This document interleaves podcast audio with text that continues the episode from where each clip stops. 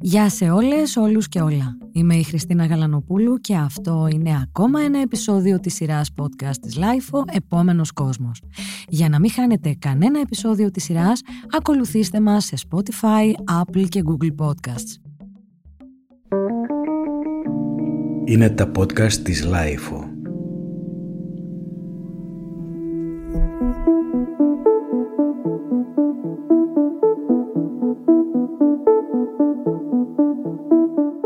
Μπορεί μόλις να γεννήσατε και να νιώθετε αυτό που συνέβη όχι σαν το υπέροχο γεγονός που σας περιέγραφαν, αλλά σαν μια βαθιά επώδυνη τραυματική εμπειρία.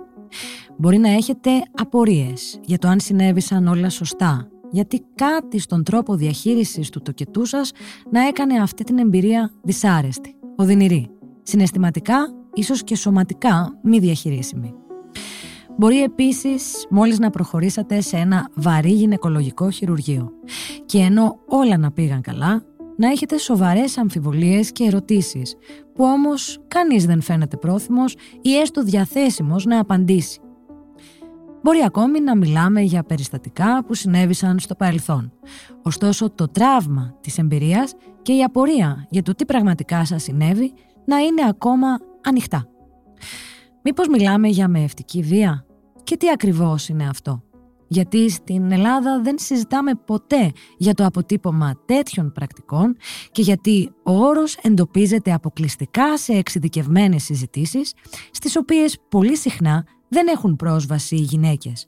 Αυτές δηλαδή που αφορά αποκλειστικά αυτός ο όρος. Βρισκόμαστε στο στούντιο της LIFO με την δόκτωρα Χριστίνα Φουντά, PhD επιστημονικό συνεργάτη του νοσοκομείου Μητέρα consultant and colposcopy lead Guy's Hospital στο Λονδίνο και την Αλεξάνδρα Σαρμά, ΜΕΑ, MSc Παθολογίας της Κοίησης, Instructor προγεννητικού και μεταγεννητικού πιλάτες, υποψήφια IBCLC. Είμαστε εδώ για μια δύσκολη συζήτηση και προκειμένου να λύσουμε μύθους και απορίες αναφορικά με τη μεευτική βία. Και οι δύο καλεσμένες μας συνεργάζονται με το φεμινιστικό project γυναικολογικών υπηρεσιών Omagino GR και πάμε να τις καλωσορίσουμε. Αλεξάνδρα, να πλαισιώσουμε λίγο τι ορίζουμε ως μεευτική βία και γιατί υπάρχει τέτοιο πρόβλημα στο να αναγνωριστεί στο ελληνικό έδαφος και κυρίως από τη στιγμή που πλέον έχουμε αρκετές ε, μαρτυρίες, αν όχι καταγγελίες, που να μιλούν ε, για την ε, μεευτική βία. Ναι. Ε, κοιτάξτε, η μευτική βία είναι ένας όρος που χρησιμοποιείται για να περιγράψει το παγκόσμιο φαινόμενο βίας που δέχονται οι γυναίκες κατά την περίοδο της εγκυμοσύνης του τοκετού και της λοχεία τους.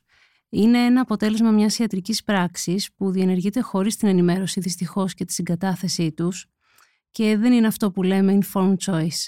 Σαφώς αποτελεί παραβίαση των ανθρωπίνων δικαιωμάτων της σεξουαλικής και αναπαραγωγικής υγείας των γυναικών και συγκρούεται με το δικαίωμα της αυτοδιάθεσής τους. Στη χώρα μας δυστυχώς, οι γυναίκες που θεωρούν ότι έχουν πέσει θύματα μευτικής βίας προσπαθούν να το επικοινωνήσουν αναρτώντας στα social τις εμπειρίες τους ή και τις καταχρηστικές συμπεριφορές που έχουν βιώσει, αναζητώντας έτσι κάποια μορφή δικαίωσης. Να ρωτήσω Πώς μπορούμε να ξεχωρίσουμε τι είναι μευτική βία και τι είναι ιατρικό πρωτόκολλο; Δηλαδή, μπορούμε να φέρουμε μία μορφή παραδείγματος ώστε να γνωρίζουν και οι γυναίκες που μας ακούν τι ακριβώς ε, μπορεί να πήγε στραβά ή δεν πήγε στραβά αλλά αυτό ήταν το ιατρικό πρωτόκολλο που έπρεπε να ακολουθηθεί και δεν έχουμε να κάνουμε με μευτική βία αλλά με μία ιατρική διαδικασία την οποία ενδεχομένως δεν γνωρίζουμε. Ναι, ε, θα έλεγα το πιο βασικό είναι οι κολπικές εξετάσεις κατά τη ε, διάρκεια του τοκετού που ανάλογα βέβαια και το που γεννάει η γυναίκα, είτε γεννάει στο δημόσιο είτε στο ιδιωτικό, αλλάζει λιγάκι αυτό, γιατί όταν ε, αποφασίζεις να γεννήσεις σε ένα δημόσιο πανεπιστημιακό νοσοκομείο, εννοείται ότι οι φοιτητές θα έχουν κάποια πρόσβαση στις ασθενείς και θα μπορούν και αυτοί να εξετάζουν. Έτσι, έτσι είναι αυτό, δεν μπορεί να αλλάξει. Αυτό που μπορεί να αλλάξει όμως είναι η προσέγγιση και η ενημέρωση. Άλλο είναι το να μπει σε ένα θάλαμο ε, χωρίς να μιλήσεις στη γυναίκα, να φορέσεις ένα γάντι και να κάνεις μια κολπική και από πίσω σου να κάνει και κάποιος άλλος ε, και άλλο είναι να μπεις, να πεις καλημέρα, με λένε Αλεξάνδρα, είμαι Μέα, Ε, δουλεύω σε αυτό το νοσοκομείο, εκπαιδεύομαι σε αυτό το νοσοκομείο και θα ήθελα να σας δω κι εγώ. Μπορώ; Έχει να κάνει δηλαδή κυρίως με τον ανθρώπινο παράγοντα και με τον ε, τρόπο που ο ειδικός υγείας ή ο γιατρός ή η ΜΕΑ συστήνονται και ξεκινάνε να χτίζουν μία σχέση εμπιστοσύνης από το μηδέν με την, ε, με την ασθενή. Δεν συμβαίνει αυτό. Από την εμπειρία σας δεν υπάρχει... βλέπω χαμόγελο. Όχι κατά κανόνα. Όχι κατά κανόνα. Γιατί όμως δεν συμβαίνει αυτό; Λόγω ρουτίνας, λόγω ε, ότι ίσως έτσι έχει διαδεχθεί μια γενιά επιστημόνων υγείας στην άλλη. Δηλαδή δεν είναι κάτι που θα σου το μάθουν τι... Δεν θα έπρεπε. Φυσικά και θα Συγγνώμη έπρεπε. που διακόπτω, αλλά δεν υπάρχει ε, τέτοιου είδους ε, μάθημα, δεν γνωρίζω, δεν είμαι γιατρός, ε, που να εξηγεί στον γιατρό και κυρίως ε, στον ή στην γυναικολόγο τον τρόπο με τον οποίο πρέπει να προσεγγίσει την ασθενή. Από την εμπειρία μου δεν υπάρχει επίσημο μάθημα πούμε, στην ιατρική σχολή που θα σου εξηγήσουν πώς να συμπεριφέρεσαι, πώς να προσεγγίσεις μια γυναίκα. Εγώ θα, θα, μεταφέρω, θα μεταφέρω την προσωπική μου εμπειρία. Έτσι. Σοκάρομαι. μπορεί, μπορεί να υπάρχει τώρα. Μιλάω για τα χρόνια που ήμουν εγώ στη σχολή. Έτσι. Όταν έκανε ειδικότητα λοιπόν πριν από 15 χρόνια περίπου, υπήρχε ένας ε, συνάδελφος που ήταν το τελέκτορα στο, στην κλινική, ο οποίος είχε κάνει όλη την ειδικότητα στην Αγγλία. Και θυμάμαι ότι έμπαινε στο θάλαμο να δει τις γυναίκες με τα εγχειρητικά και τους έλεγε: Με λένε τάδε, είμαι γυναικολόγος και ήρθα εδώ για να κάνω αυτό και αυτό. Το θυμάμαι, μου είχε κάνει εξαιρετική εντύπωση αυτόν τον άνθρωπο γενικά τον εκτιμούσα πάρα πολύ. Ε, δεν το έβλεπα από άλλους. Ίσως θεωρούν ότι τους ξέρουν οι γυναίκες ας πούμε ή τους, τους γνωρίζουν, ειδικά όσο πιο υψηλά ιστάμενοι είναι. Η γενικώ είναι μια καθιερωμένη κουλτούρα χρόνων στην Ελλάδα. Ε, Πηγαίνοντας λοιπόν στην Αγγλία, θεωρείται, όπου ήμουν πολλά χρόνια, ήμουν 10 χρόνια και, ε, θεωρείται εκ των όνων κάνευ να συστηθείς. Έτσι, δεν υπάρχει δηλαδή περίπτωση να, να ξεκινήσεις να, να μιλάς σε μια γυναίκα ή να την, όχι μόνο να την εξετάζεις, να της μιλήσεις, να της κάνεις consultation, χωρίς να συστηθείς. Να πεις ποιος είσαι, γιατί είσαι εκεί. Και επίσης, σε σχέση με αυτό που έλεγε η Αλεξάνδρα νωρίτερα, όταν έχεις φοιτητές ή εκπαιδευόμενους, οφείλεις να το πεις. Και οφείλεις να ρωτήσεις εάν, για την Αγγλία μιλάω ναι, έτσι, ναι, ναι. εάν η γυναίκα συμφωνεί στο να είναι παρόν κάποιος άλλος μέσα στο χώρο και αυτό οφείλεις να το ρωτήσεις χωρίς να είναι το άλλο πρόσωπο παρόν την ώρα που το ρωτάς, για να μην νιώσει, ας πούμε, αναγκασμένη να πει ναι. Εμένα πάντα, ε, λυπάμαι που το λέω και ίσως να κάνω και κάποιο είδους λάθος, αλλά πάντα με, με ξένιζε για να μην πω, με σόκαρε η διαδικασία του να μπουν φοιτητές και εκπαιδευόμενοι κατά τη διάρκεια της εξέτασης ε, είτε μιας γυναίκας ε, που δεν είναι σε δεν βρίσκεται σε εγκυμοσύνη, είτε μιας γυναίκας η οποία είναι λίγο πριν τον τοκετό. Αλλά φαντάζομαι ότι έτσι είναι το, το καθιερωμένο προκειμένου να εκπαιδευτούν και οι γυναικολόγοι της επόμενης γενιάς και πάει λέγοντας. Και πάλι όμως πρέπει να υπάρχει κάποια προειδοποίηση, σωστά; Πρέπει να υπάρχει συνένεση. πρέπει να υπάρχει συνένεση. Θεωρώ. Ε, Σαφώς και πρέπει να εκπαιδεύσουμε νέους συναδέλφους. Δηλαδή στην Ελλάδα, ας πούμε, όταν, όταν, όταν έπαιρνα συνένεση στην ειδικότητα για φοιτητές, γιατί έκανες πανεπιστημιακή κλινική ειδικότητα, εξηγούσα στις γυναίκες ότι είναι πάρα πολύ πιθανό μετά από λίγα χρόνια αυτός ο γιατρός να πρέπει να σα δει σε ένα αγροτικό ιατρείο, ας πούμε, και θα πρέπει αυτός ο γιατρός να έχει εκπαιδευτεί. Είναι η αλήθεια, είναι η πραγματικότητα. Δηλαδή, ε, γιατί μετά είναι η επόμενη γενιά, είναι το μέλλον. Στα δικά τους χέρια θα είμαστε. Τώρα έχει να κάνει με το πώς θα το κάνεις. Είναι άλλο πράγμα να έχεις ένα συνάδελφο μαζί, τον οποίο θα έχει, θα έχεις συνενέσει η γυναίκα, θα το έχεις εξηγήσει, θα έχει πει ναι κτλ. Από το να έχεις δέκα μέσα σε ένα θάλαμο και να νιώθεις να είναι εκθεσιακό, να είναι έκθεμα, ας πούμε, την ώρα που την εξετάζεις. Και επίσης πώς θα είναι η συνθήκη όταν την εξετάζεις, να μην είναι εκτεθειμένη, να είναι το λιγότερο εκτεθειμένη. Μπορούν να στέκονται άνθρωποι πίσω της και να κοιτάζουν σε μια οθόνη αντί να στέκονται απέναντί της όταν εκείνη θα είναι σε μια θέση, ας πούμε, που θα νιώθει εκτεθειμένη όλα αυτά τα πράγματα έχουν σημασία, είναι λεπτομέρειες, αλλά εκεί πρέπει να στηριζόμαστε. Η, η, η γυναίκα πρέπει να νιώθει όσο το δυνατόν λιγότερο εκτεθειμένη και πιο άνετα. Είναι πολύ ιδιαίτερη στιγμή, πολύ ιδιαίτερη θέση αυτή στην οποία βρίσκεται. Νιώθει ευάλωτη σε αυτή τη θέση.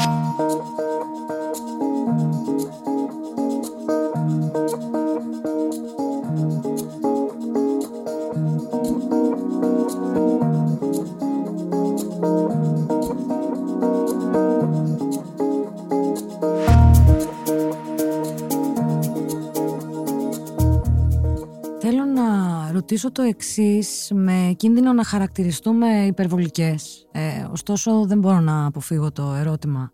Υπάρχει, τουλάχιστον στις ε, νεότερες γενιές και τα τελευταία χρόνια, μία θεώρηση ότι σε ό,τι έχει να κάνει με την ε, γυναικολογία δεν είναι αρκετά φεμινιστικής κατεύθυνσης και φεμινιστικής διαχείρισης οι πρακτικές που ακολουθούνται από, κυρίως από άνδρες ε, γυναικολόγους χωρίς ωστόσο να απουσιάζει και το, και το γυναικείο πρόσημο σε όλη αυτή την κουβέντα που έχει ανοίξει. Είναι αλήθεια, δηλαδή είναι αλήθεια ότι περισσότερο εμπιστεύεται μία γυναίκα, μία γυναίκα γυναικολόγο. Εγώ το θεωρώ μύθο για να είμαι ειλικρινής.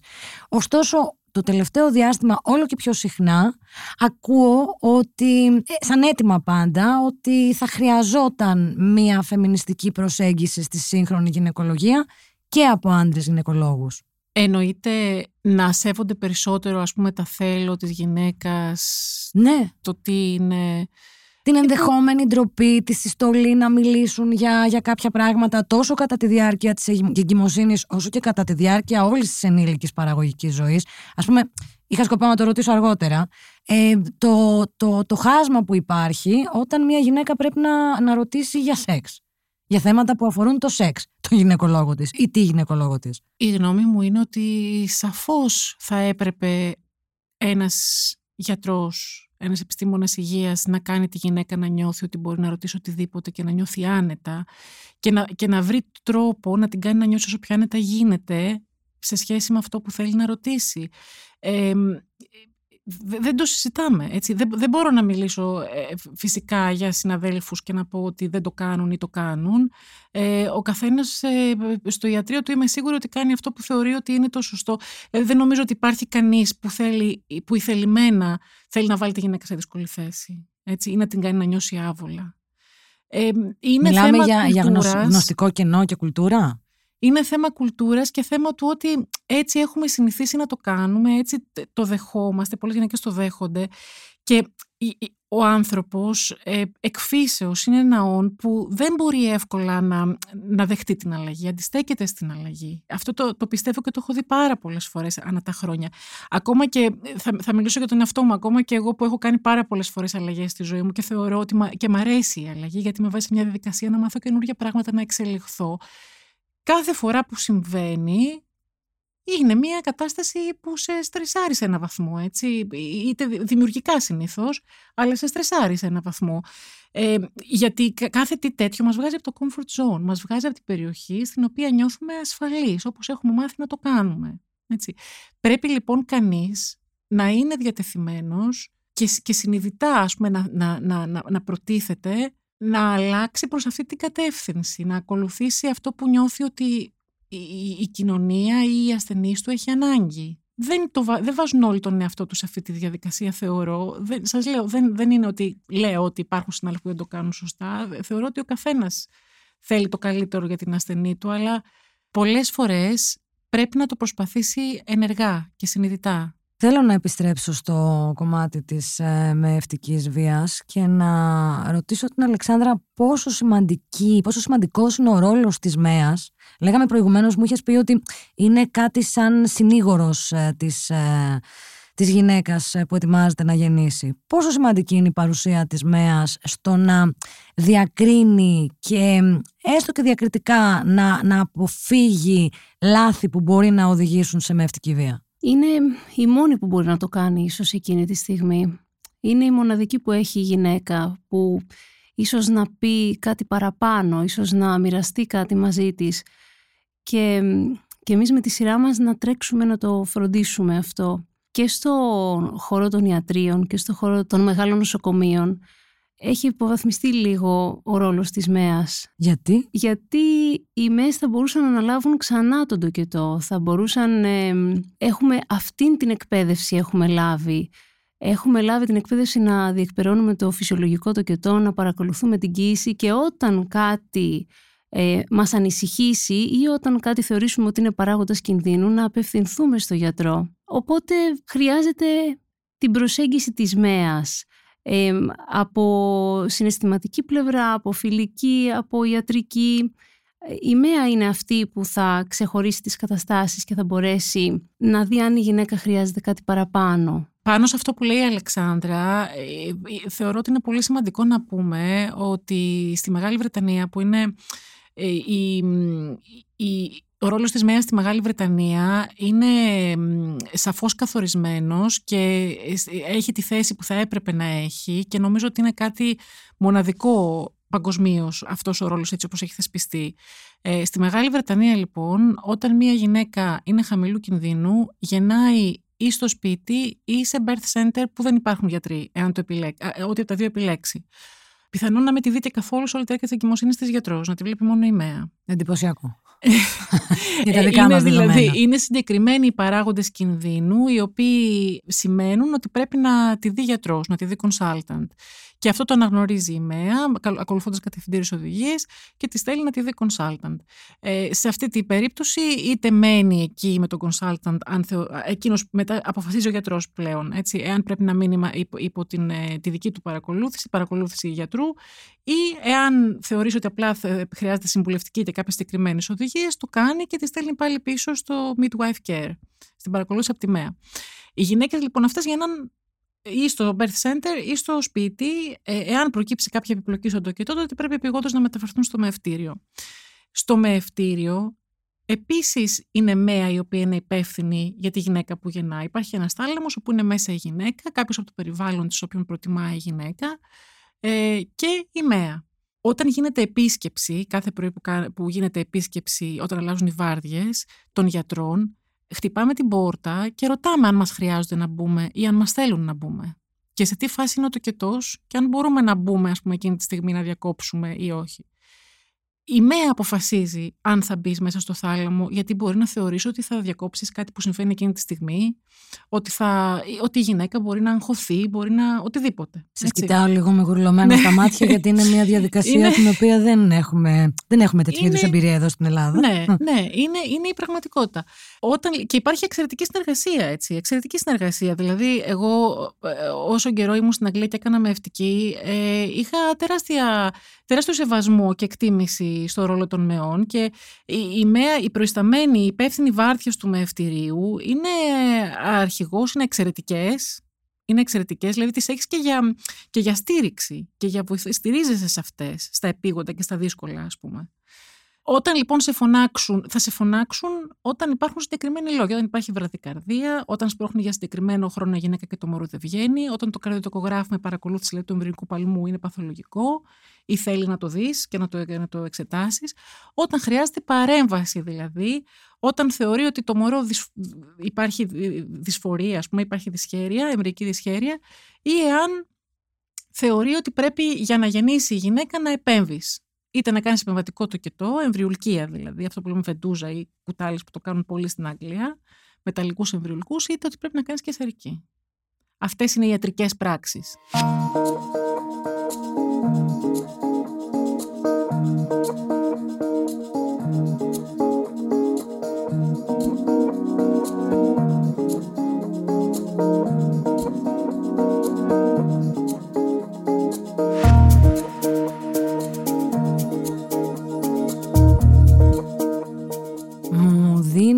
Σε μια πολύ ωραία πάσα για τις ε, κεσαρικές γιατί είναι ένα ε, τεράστιο θέμα στην ε, ατζέντα το οποίο συζητιέται αρκετά έντονα για το πότε κάνουμε κεσαρική, για το πότε η κεσαρική αντιμετωπίζεται ως κομμάτι της ε, μεευτικής βίας, για το μήπως ε, η κεσαρική είναι ένας τρόπος ο οποίος ε, μπορεί να βολεύει τον γιατρό όχι για οικονομικούς λόγους, αλλά για, την, ε, για τον σωστό προγραμματισμό της ε, καθημερινότητάς του, ε, το συζητάμε αυτό.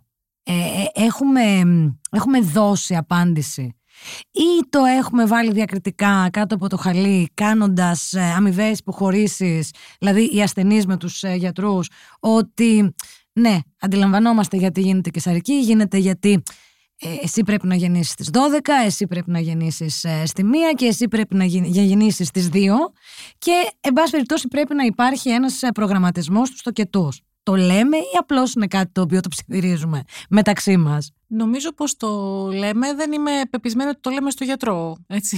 Νομίζω πως το λέμε στους, στους φίλους μας, στους, σε, σε άλλους γιατρούς που μπορεί να μιλήσουμε αργότερα ή νωρίτερα ας πούμε. Καταρχάς, υπάρχουν γυναίκες που θέλουν κεσαρική μόνες τους. Μμμ. Έτσι. Δεν μιλάμε για αυτό το πληθυσμό θεωρώ Όχι, που μιλάμε όχι. για τη μευτική βία, αλλά υπάρχουν πολλές γυναίκες που θέλουν κεσαρική. Αυτό που γνωρίζω είναι ότι υπάρχουν συνάδελφοι που προσεγγίζουν με διαφορετικούς τρόπους. Αυτοί που κάνουν κατά κύριο λόγο μευτική και έχουν μεγάλο πληθυσμό εγγύων γυναικών που παρακολουθούν. Θέλω να πω, γιατί θεωρώ ότι είναι δίκαιο να το πω, ότι όταν κανείς. Ότι αυτό που λέμε ο- ο- έχει, να- βολεύει ας πούμε, το πρόγραμμα του γιατρού. Ο γιατρός είναι άνθρωπος και πρέπει και εκείνος να επιβιώσει. Ακριβώς. Έτσι, Πρέπει να επιβιώσει. Δηλαδή και πρέπει να προλάβει κάποια στιγμή να κοιμηθεί και πρέπει να προλάβει κάποια στιγμή να δει τα παιδιά του και πρέπει να πάει λίγες μέρες διακοπές γιατί αλλιώς δεν θα μπορεί να, να λειτουργήσει.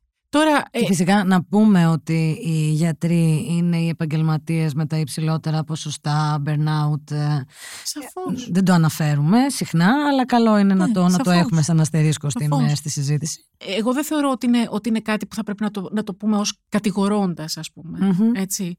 Απλά πρέπει να σκεφτεί ο καθένας, ο κάθε επαγγελματίας, πώς θα το χειριστεί. Έτσι. Ξέρω μου, ε, ότι υπάρχουν συνάδελφοι που λένε ότι εγώ κάνω μόνο κεσαρικές. Έχω πολλές γυναίκες που παρακολουθώ. Το λένε από την αρχή στη γυναίκα, το οποίο το θεωρώ τίμιο. Έτσι. Ναι, βέβαια. Να το πεις. Ότι εγώ δεν μπορώ να περιμένω, δεν μπορώ να είμαι στο μευτήριο. Έχω τόσες γυναίκες, δεν μπορώ να είμαι στο μευτήριο νύχτα μέρα, νύχτα μέρα, νύχτα μέρα να περιμένω να γεννήσει μια γυναίκα. Και ούτε είναι να στη μην κοιμάμαι διακριτική ποτέ. ευχέρεια της γυναίκας Ναι. να επιλέξει αν Είναι θέλει να τίμιο, προχωρήσει με αυτή τη έτσι. διαδικασία ή όχι. Ε, εκεί, εκεί νομίζω ότι είναι και η ελλειπής ενημέρωση που έχουν οι γυναίκες. Δηλαδή, ε, έγκυται στη συγκατάθεσή της. Αν κάποιος ε, της πει ότι θα πάμε και σαρική, ε, εάν η γυναίκα από πριν έχει ενημερωθεί, έχει κάνει μια προετοιμασία γονεϊκότητας που λέμε, αυτά που παλιά λέγανε τη μέθοδο Λαμάζ και να προετοιμαστούν οι γυναίκες, πλέον τα λέμε προετοιμασία γονεϊκότητας και συμπεριλαμβάνουν και το Και σύζυγο. τους άντρες, ναι. Εφόσον η γυναίκα λοιπόν έχει παρακολουθήσει τέτοια μαθήματα που γίνονται από τις ΜΕΕΣ, ξέρει τι μπορεί να διεκδικήσει και τι όχι. Αναγνωρίζει λίγο το προς τα που την πηγαίνει και αυτός ο μευτήρας. Δεν χρειάζεται δηλαδή ο μευτήρας κάποιες φορές να είναι τόσο ξεκάθαρος. Αναγνωρίζει τα σημάδια και αυτό βοηθάει και πάρα πολύ η σύνταξη ενός πλάνου τοκετού που μπορεί να το έχει κάνει από πριν. Το οποίο βρίσκεται στο ίντερνετ, μπορούν όλες οι γυναίκες να το έχουν πρόσβαση σε αυτό. Ε, εάν έχει συντάξει ένα πλάνο τοκετού από πριν και γνωρίζεις τις παρεμβάσεις που τυχόν σου συμβούν και τους λόγους τους οποίους σου συμβούν, μπορείς να συντάξεις αυτό το ωραίο χαρτί και να πας στην επόμενη επίσκεψή σου στο μευτήρα σου και να συζητήσεις τις επιλογές σου. Δηλαδή δεν μπορεί να, να σου κάνει για παράδειγμα μια περινεοτομή έτσι απλά χωρίς να σου το πει. Εσύ θα έχεις γραμμένο στο χαρτάκι σου ότι επιθυμώ, υπάρχουν πάρα πολλά, είναι multiple choice αυτό Μμμ. το χαρτί. Ε, Κουτάκια που μπορείς να, να τεκάρεις τι θέλεις και τι δεν θες. ναι, ναι. Μπορείς να επιλέξεις σε αυτό που λέει για την περινετομή ότι θα ήθελα να μου γίνει μόνο έπειτα από ενημέρωσή μου για το προσδοκόμενο όφελος. Ε, ή θα ήθελα να μου γίνει μόνο σε θέμα ζωής και θανάτου που εκείνη τη στιγμή κρίνει ο μευτήρας. Και εκείνη τη στιγμή που πας λοιπόν στο ραντεβού σου συζητάς αυτά που έχεις τικάρει και του λες ότι εγώ έχω κάνει και το πλάνο του και του είστε σύμφωνος με αυτά ή ποιο από αυτά μπορεί να γίνει και ποιο θεωρείται ε, ουτοπικό, ότι δεν γίνεται. Πιστεύω ότι οι γιατροί θα, θα συμφωνήσουν, ότι οι γιατροί θα κάτσουν να ακούσουν αυτή τη γυναίκα που έκανε και τον κόπο και συνέταξε αυτό το πλάνο. Νομίζω ότι είναι δυνατό χαρτί στα χέρια τους.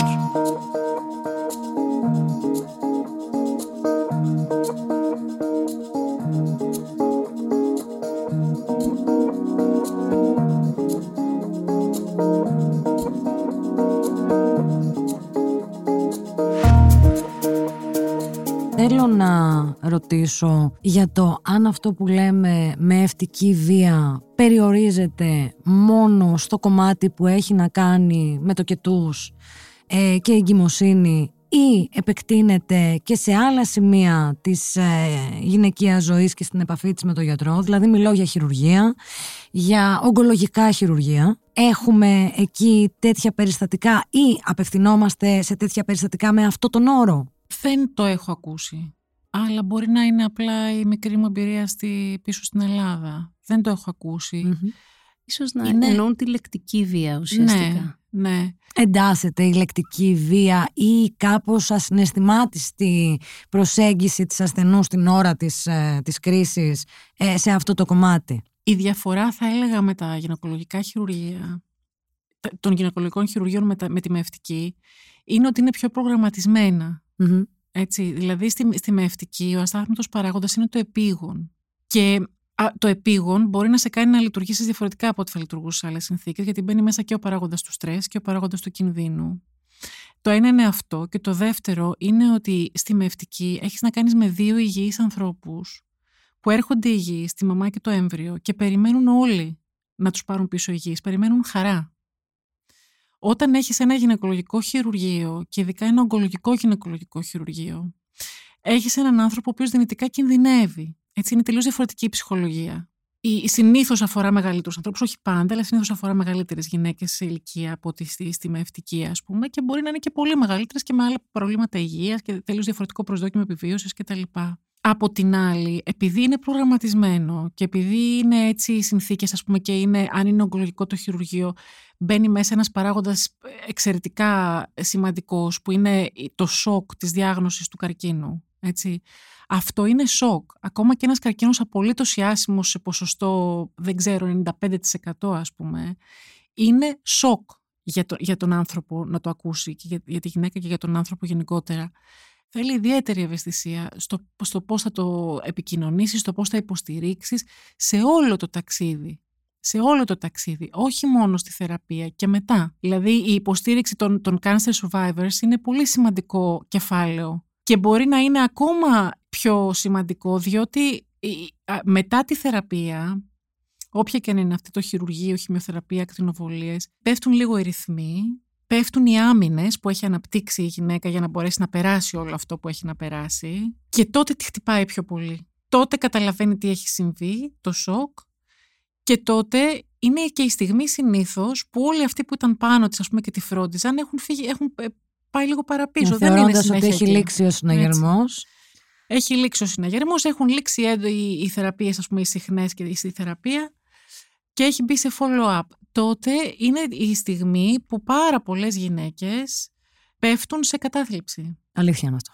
Πέφτουν σε κατάθλιψη και ε, επίσης πολύ, πολύ πιθανό να έχει αφήσει κάποιες διαφορές στη λειτουργικότητά τους, είτε στη σεξουαλική, είτε στην καθημερινή, είτε στο πόσο αντέχουν ας πούμε, στη, την καθημερινότητα, την κούραση, τη δουλειά κτλ.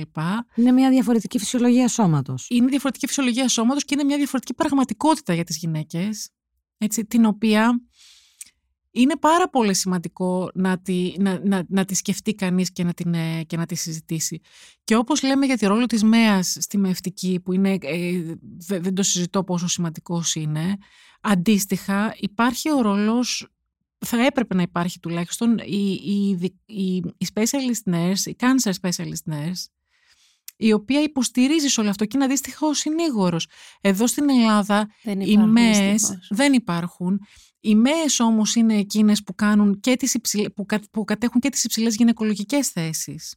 Έτσι, δηλαδή προϊσταμένες χειρουργείου, εργαλειοδότριες, στα περισσότερα ιατρία οι, οι βοηθοί, οι στενοί βοηθοί των γιατρών είναι ΜΕΕΣ ε, και μπορούν ε, σαφώς να, ε, να, να αποκτήσουν κάποια εκπαίδευση, να έχουν κάποιο τρόπο, να μάθουν τον τρόπο να προσεγγίζουν ας πούμε, αυτές τις περιπτώσεις και να τις χειρίζονται.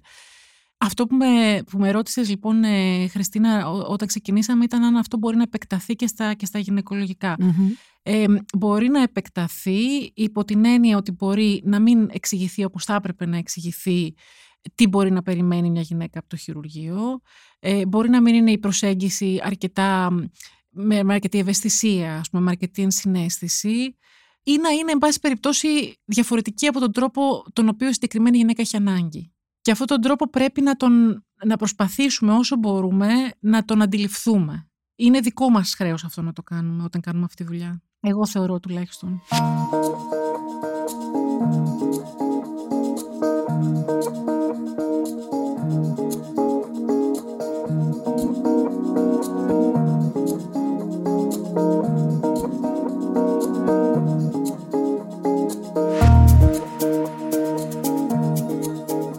Θέλω να ρωτήσω ακούμε πολύ συχνά μεταξύ των ε, γυναικών, ειδικά όσων έχουν ε, γεννήσει, ότι ο γιατρός τους ε, μπορεί να τους πει το εξής «έλα χαϊδεύεσαι». Είναι τόσο κακό. Είναι, δηλαδή, το ακούμε με, με μια αυστηρότητα η οποία δεν, πώς να το πω ευγενικά, δεν προσήκει στην, στη, στην, στην ευαισθησία και στην ιδιαιτερότητα της στιγμής. Δηλαδή, δεν γινόμαστε κάθε μέρα μητέρες.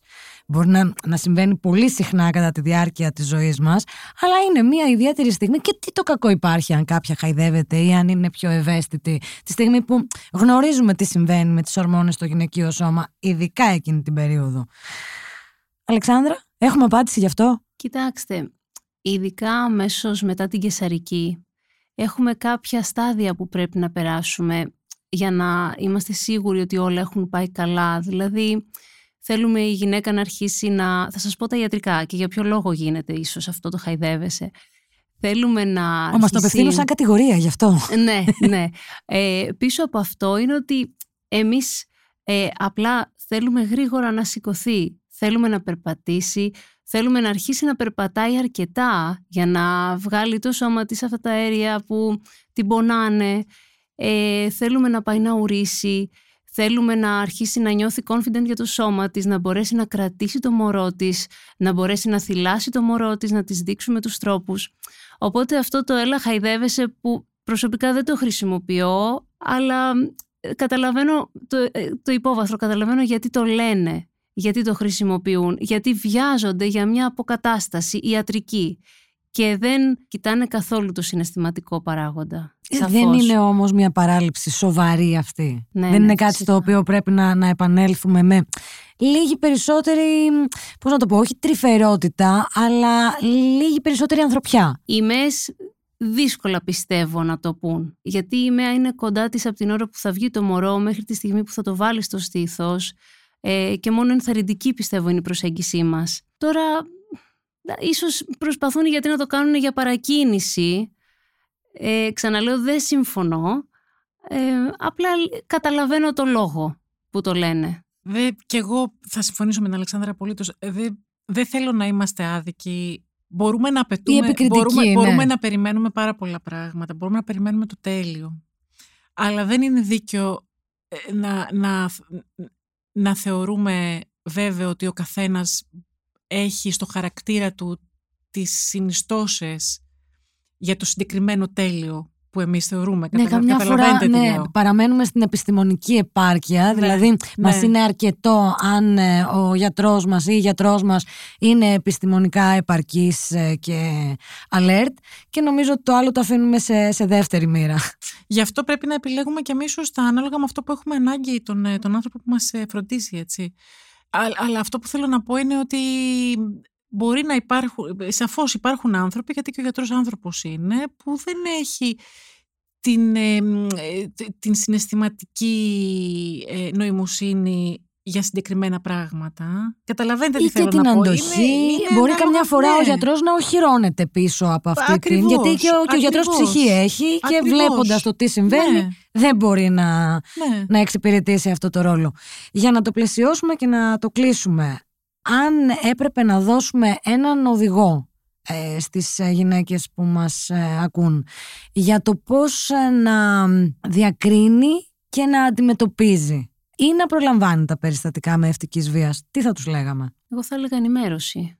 Μόνο αυτό. Προετοιμασία και ενημέρωση. Να είναι από πριν να γνωρίζουν τι θα τους συμβεί, οπότε να μπορέσουν να ξεχωρίσουν λίγο το φυσιολογικό από το βίαιο. Και φαντάζομαι ότι παίζει σημαντικό ρόλο και, και η καλή αναζήτηση του ιδανικού ή της ιδανικής για εμάς ε, γυναικολόγου και η διεξοδική συζήτηση μαζί του ή μαζί της για να δούμε αν καλύπτει αυτά που εμείς θέλουμε και εμείς ζητάμε και στην ε, κρίσιμη περίοδο της εγκυμοσύνης και μετέπειτα του τοκετού και της λοχίας και σε όλη την, ε, την ε, παραγωγική μας ζωή για ό,τι προκύψει.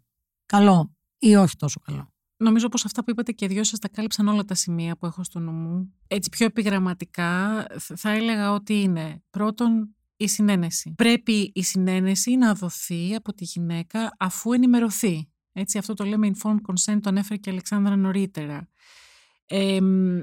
Θα αναφερθώ πάλι στη Μεγάλη Βρετανία. Υπάρχει κάθε φορά που κάνουμε, κάνουμε πολύ λεπτομερή συνένεση για όλα τα πράγματα και συνήθως είναι γραπτή. Έτσι. Ε, υπάρχει λοιπόν μία παράγραφος που τη διαβάζουμε στη γυναίκα στο τέλος αφού τα εξηγήσεις όλα και τα περιγράψεις, που λέει ότι αν χρειαστεί να γίνει κάτι το οποίο δεν έχει αναφερθεί και δεν έχει συζητηθεί μαζί σε διεξοδικά, αυτό θα γίνει μόνο αν υπάρχει κάποιο επίγον που ε, απειλήσει τη ζωή σας. Έτσι, life-threatening emergency. Αυτό πάντα υπάρχει σαν πιθανότητα, απλά είναι πάρα πολύ μικρή η πιθανότητα. Όλα τα υπόλοιπα θα πρέπει να έχουν εξηγηθεί και να έχει συνενέσει σε αυτά η γυναίκα. Το ένα είναι αυτό. Το δεύτερο είναι αυτό που ανέφερε η Αλεξάνδρα με το Birth Plan είναι εξαιρετικά σημαντικό η, το proactivity, δηλαδή να υπάρχει ένας σχεδιασμός. Να ξέρουμε από πριν πώς θα αντιδράσουμε σε συγκεκριμένες καταστάσεις και τι θα κάνουμε. Το τρίτον είναι ο ρόλος της ΜΕΑΣ που είναι εξαιρετικά σημαντικό, είναι ο συνήγορος, είναι σημαντικό εξαιρετικά να έχει αναπτύξει μια καλή σχέση με την, η γυναίκα με τη ΜΕΑ της και η ΜΕΑ να της έχει εξηγήσει όλα αυτά και, και σε εκείνη θα, θα μιλήσει η γυναίκα για κάτι που μπορεί να την απασχολήσει, για κάτι που μπορεί να την ενοχλήσει, για κάτι που θα θέλει να γίνει διαφορετικά, για κάτι που θα θέλει να εξηγηθεί περισσότερο. Και αυτό που είπες Χριστίνα εσύ που ανέφερες για την ομάδα είναι το τέταρτο που είχα στο μυαλό μου ότι ναι, η, ομάδα, η επιλογή της ομάδας είναι πολύ σημαντική. Πρέπει να είναι η ομάδα σωστά στελεχωμένη, γιατρός, ΜΕΑ κτλ και η γυναίκα να την επιλέξει με βάση αυτά που είναι πιο σημαντικά για αυτή, γιατί ο κάθε, ο κάθε ένας μας έχει διαφορετικά attributes, διαφορετικά, διαφορετικά strengths and weaknesses ας πούμε.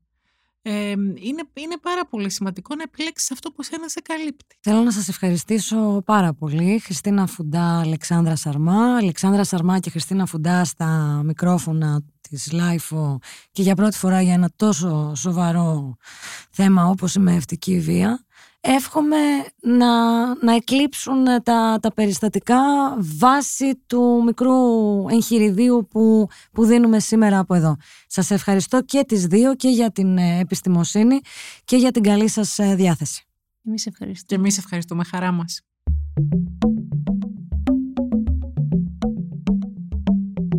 Ήταν ένα επεισόδιο της σειράς «Επόμενος κόσμος» της LIFO. Για να μην χάνετε κανένα επεισόδιο, ακολουθήστε μας στο Spotify, Apple και Google Podcasts. Ηχοληψία, επεξεργασία και επιμέλεια, φέδωνας χτενάς και μερόπικοκίνη. Ήταν μια παραγωγή της LIFO. Είναι τα podcast της LIFO.